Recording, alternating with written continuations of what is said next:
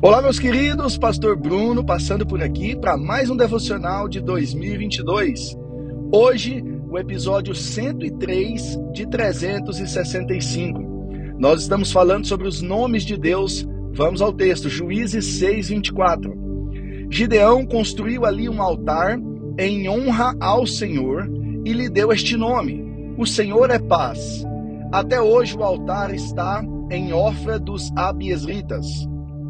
Queridos, Jeová Shalom é o nosso nome de hoje e talvez seja um dos nomes mais conhecidos dentre esses nomes de Deus que nós estamos vendo, estudando, aprendendo. Jeová Shalom, Shalom significa paz. E paz não é a ausência de dificuldades, não é a ausência de lutas, não é a ausência de desafios. Mas a paz, ela nos garante uma tranquilidade em meio à dificuldade.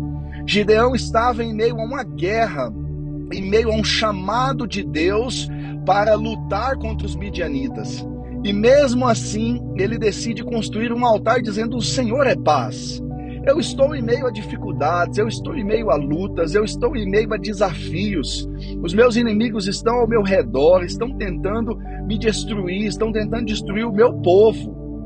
Mas mesmo assim, Deus é a minha paz. Ele garante que o meu pé não vacile. Ele garante que o desespero não entre no meu coração.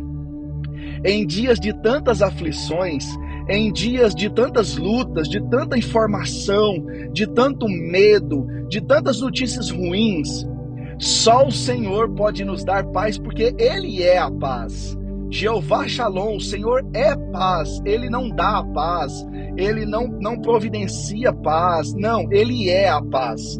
Por isso, nós cristãos temos o hábito de nos cumprimentar com a paz do Senhor, porque essa paz, ela excede todo o entendimento e ela nos garante que nós ficamos tranquilos, garante que a gente fique tranquilo mesmo eh, se nem tudo vai tão bem assim, mesmo em meio às dificuldades, mesmo na quantidade de informações e notícias ruins que a gente possa receber, o Senhor é paz.